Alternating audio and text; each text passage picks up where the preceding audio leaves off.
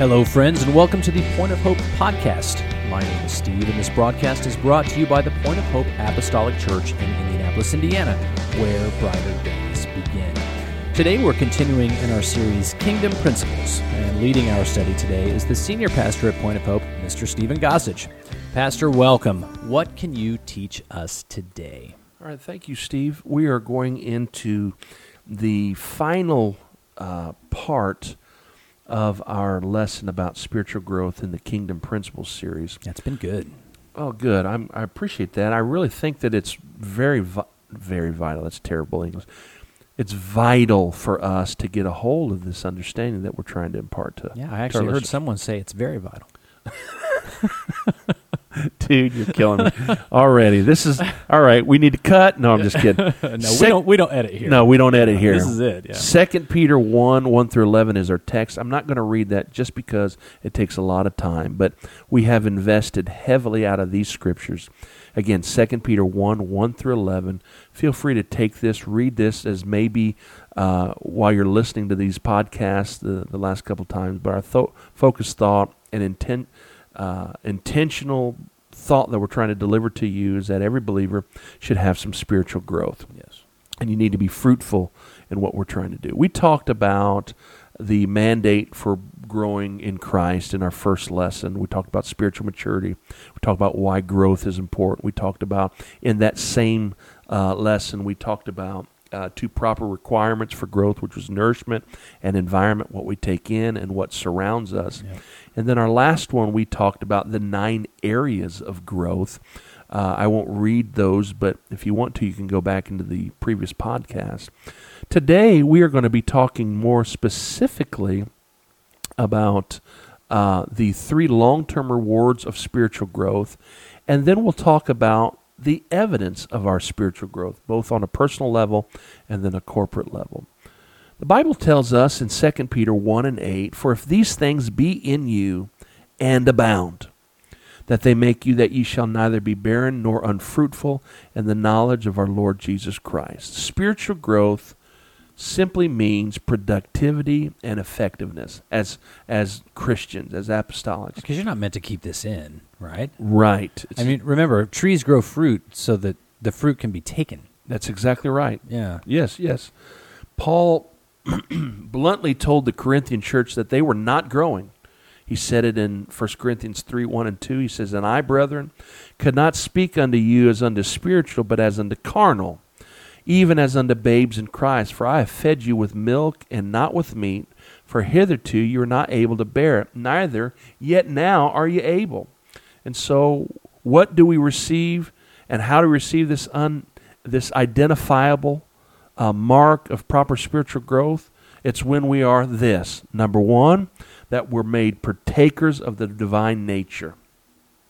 Second Peter one and four says, "Whereby are giving unto, given unto us exceeding great and precious promises, that by these ye might be partakers of the divine nature, having escaped the corruption that is in the world through lust." So, as how we grow is that we're made partakers of the divine nature. So, as a Christian, as we grow spiritually, we're transformed.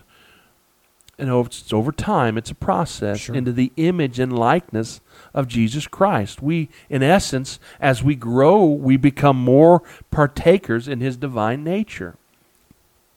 Further, Paul told the Roman church, he said this in Romans 12 and 2. He says, And be not conformed to this world, mm-hmm. but be ye transformed by the renewing of your mind, that you may prove what is good and what is acceptable and the perfect, perfect will of God. So, as we are, number one, as we grow, we become a partaker of the divine nature, and we do it by what we talked about here. We we we escape the world. We we escape the world uh, of lust and carnality and all these things because we are pursuing this divine nature. So I want to tell somebody that if you're frustrated about things in your life, number one, there needs to be spiritual growth.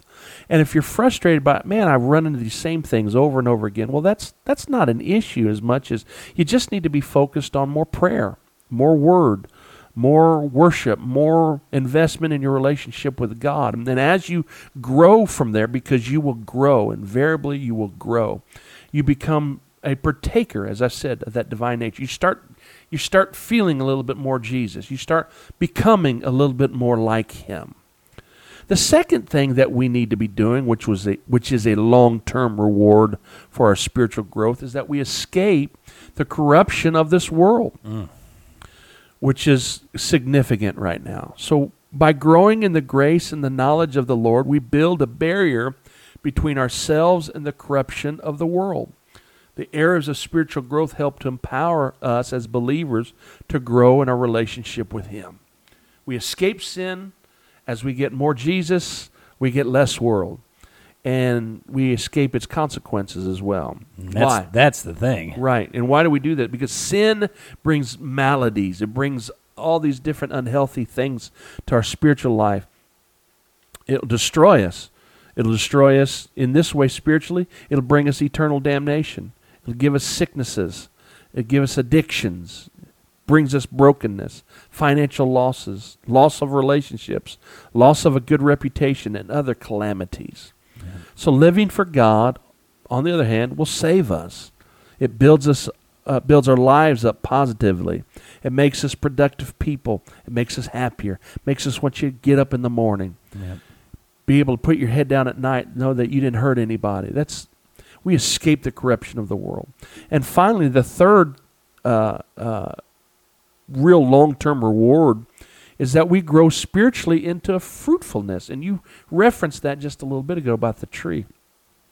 Spiritual growth progresses. It no, it facilitates a a progression, as it were, and it increases in our wisdom and our understanding. Paul wrote it this way. He said Ephesians 1 and 18, he said, The eyes of your understanding being enlightened, that you may know what is the hope of his calling and what the riches of the glory of his inheritance in the saints.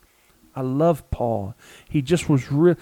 He had it happen in his life, and so he was telling them, especially in the in uh, the Ephesian church. He wrote to the Ephesians in five and seventeen. He said, "Wherefore, be ye not unwise, but understanding what the will of the Lord is." So spiritual progress will lead us into fruitfulness. Yep. So as we grow, we'll be fruit bearing Christians. Spiritual growth and bearing fruit goes hand in hand. And just like you said, the analogy of the tree, others are blessed by us being that that strong spiritual tree, as it were. Well, then we fulfill the Great Commission. And I mean, it's all, it's all about spreading the gospel. Yeah. Absolutely. We are not saved unto ourselves. We're saved to be a part of the process That's of salvation for the world. Paul listed nine aspects of the fruit of the Spirit. In Galatians 5, 22 through 23, he says, But the Spirit, the, excuse me, the fruit of the Spirit is love, joy, peace, long suffering, gentleness, goodness, faith, meekness, temperance. Against such as there's, there is no law. These are Christian qualities that every believer should aspire to exhibit Yep. which happens only in spiritual growth. All right, so now, now we know the long three long term uh, uh, things that come for spiritual proper spiritual growth. Let's see what it looks like. Let's see the evidence of spiritual growth on a personal level. Sure. For us, each individual, you and I, is responsible for our own spiritual growth. As much as we have a pastor and we have a church and we have uh, maybe wives or husbands or, or children or parents or any other people that, that are an investment in our life and, and very important to us. Sadly, it only comes to one our own decision. Because none of them are getting you into heaven. And do you listen to to all of what's going on? And and maybe I may hurt somebody here. I don't mean to, but really in North America, everybody is a victim. We're a victim of some sort right now. Yep. Everybody has something to say about we don't have a lack of opportunity due to race. And and don't get me wrong here. I'm not saying that there's there's not this stuff. And I'm not trying to be political here. I'm just talking about what we're talking about. There's victims everywhere and needlessly, needless victim uh, uh, mindsets. We know that there is this. I, stop. I'm going to stop disclaiming all this. Yep. There's a lack of opportunity due to race.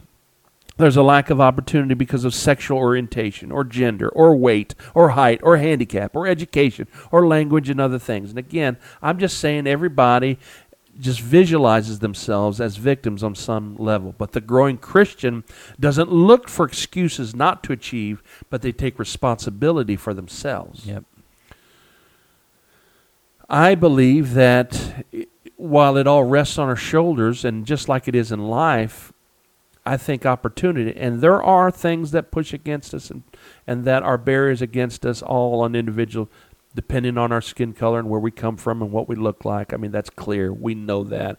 It is what it is, and it's there. I'm not saying it's right, it is there. It's been there since the beginning. I mean, However, if you're willing to do the hustle in life and you're willing to work hard, the things that that you think would make you a victim actually is nothing because it won't it doesn't stop you. It's not a true barrier. We Yeah. put it on ourselves. And I believe it's I believe it's devised in hell, by the way. So it's the same thing in the spirit. We can talk all day long. Why don't I ever? Why does? Why don't I have that prayer life? Why doesn't God ever bless me? Well, because you don't do what they do. There's no hmm. story I heard about a man who uh, who traveled uh, the country and he played on a Stradivarius and he Oh, just yeah. he played beautiful and and there would be people that would pay lots of money to go listen to him. And finally after one of his concerts a woman in his meet and greet came to him and said oh what I wouldn't give to play like you do. She said I would give my life to play like you do. And that man said lady that's exactly what I did mm, and that is exactly what we need to be thinking. If you want spiritually what other people are having or enjoying, you can have it too. Galatians 5 16 and 17 says, This I say then, walk in the Spirit, and ye shall not fulfill the lust of the flesh. For the flesh lusteth against the Spirit, and the Spirit against the flesh. And these are contrary the one to the other, so that you cannot do the things that you would. So, in other words, what we're talking about, getting back to our discussion, if a believer lives a spiritual life, you're going to grow spiritually and you will resist the works of the flesh that battle against your spirit, your Holy Spirit, for dominance in your life. and you'll have so much help. Right. So much help. I mean, the the people that are praying for you, the people that are praying with you, Right. God filling you with His Spirit. That's exactly right. The Lord advances us as we surrender more control to His Spirit. It kind of gives us credit. Right, You exactly. know, it's for it's for what I'm going to do. Paul discussed it as we've already said in Galatians five. Galatians five, uh, uh, the verses I've already given you, the whole chapter really. But he describes the spiritual battle within. But he listed the fruit of the spirit that results from a personal spiritual growth. And not only will we grow spiritually and have spiritual fruit, but our growth will help us to minister to the body of Christ through the gifts of the Spirit. And that's found in 1 Corinthians 12, chapter 12 through chapter 14. Now, that's on a personal level. We see this. But on a um, corporate level, we knew we need to know that the first church was a growing church. Back in Acts chapter two, we see it, and through the ensuing chapters in the book of Acts, the church growed. The church is supposed to grow. The scriptures that illustrate that principle we found we find on Acts chapter two and forty one. On the day of Pentecost, three thousand souls were born again. Luke wrote in Acts 2 and 47, and the Lord added to the church daily such as should be saved. Acts 5 and 14, and believers were the more added to the Lord, multitudes both of men and women. Acts 6 and 7 says, And the word of God increased, and the number of the disciples multiplied in Jerusalem greatly, and a great company of the priests were obedient to the faith. So, the church needs to grow. Not only in membership, but especially what we were talking about in membership, but it also should grow in in the members that are there. They grow spiritually. So we need to be experiencing spiritual growth in our churches. Um, I think you need to get, and I believe this that you can't receive completely what God wants to give you unless you're prepared to receive it. So I really think that as a church, as our church, Point of Hope, and other churches, you need to think bigger than what you are Sure. and prepare bigger for what you have. Because as you do that, God is God trusts you and what He wants to do. In other words, churches need to have your discipleship plan figured out. You need to be you need to have um, uh, what you're going to be teaching with regards to uh, your your discipleship plan and etc. And uh, as you do that, God will grow. And so that should what a corporate growth pattern should look like is that people not only are added to the church, but people also are in the flow or in the pipeline of ministry. I believe that our church right now, thank God, I have been thinking that we need to be focused right now in this year, 2023, of not only growing as a membership, as a body, because we have plans to do other things in the city, but that we, as those that are here, we need to not only disciple them, but we need to grow them so that they can turn, be in turn disciplers of these new folk Yeah, that will that's be brought in. Oh, yeah. So there's growth all the way around. Well, and we're expecting we're expecting the Lord to move. That's exactly right. Uh, and, so and we're asking him to. So why wouldn't he? Right, exactly. And so as I as I just I wanted to bring those points home and I'm rounding third and heading home as I always use that analogy. All forms of life grow. It's a natural aspect of life. Growth is natural to physical life and it's logical to, to conclude that spiritual life must also grow. It must also happen. So believers should always be progressively moving and growing towards God in every aspect of their life. We grow in knowledge, we grow in relationship, and we especially grow in commitment. It's not all about what God does for us as much equally as what we do towards Him, Yeah. right? So, as we learned throughout all these podcasts, these last couple, that scriptures use many analogies to typify the nature of, of spiritual growth. And through the body of Christ, the Lord provides a wealthy and healthy environment for spiritual growth. And I'm going to say this, and then I'm going to be done uh, for this podcast. In both the church and the home, the Word of God provides our spiritual nutrition. Yep. 2 Peter 1 5 and 8. Peter exhorted us to grow in many areas of life. And beside this, giving all diligence, add to your faith virtue, to your virtue knowledge, to your knowledge temperance, to your temperance patience, to your patience godliness, to godliness brotherly kindness, to your brotherly kindness charity. For if these things be in you and abound, they make you that ye shall not neither be barren nor unfruitful in the knowledge of our Lord Jesus Christ. So our spiritual growth will be rewarded as we grow transformed. God empowers us to partake in his divine nature. And that's what I have in finality of this lesson with regards to spiritual growth. Spiritual growth. Yeah. Good stuff. Well, that's all the time we have for this study today. I pray that this was a blessing for you and that you will join us as we continue to study God's Word. You can find this and all of our episodes at pohpodcast.com, along with links to your favorite streaming platforms. If you enjoy this podcast, please subscribe and enable notifications so you don't miss a single episode. And please send a link to a friend. Share this on social media, like our Point of Hope Facebook page, or find the Point of Hope podcast on YouTube. If you have any questions or comments, please email them to pohcontent at gmail.com we'll probably respond. So thank you, Pastor, for leading us today, and thank you all for listening. And it's brought to you by who? yeah, we don't have a sponsor for this episode. Oh. So uh, if you want to sponsor the show, then, uh, we could write some early I thought it was from Young's Young's Analytical. Well, you know, they, they sent me an email and said that to stop doing that.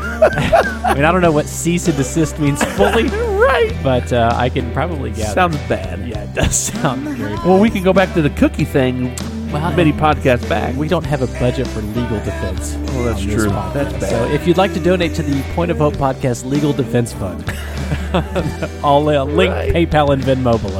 Right. Until then, thank you for listening.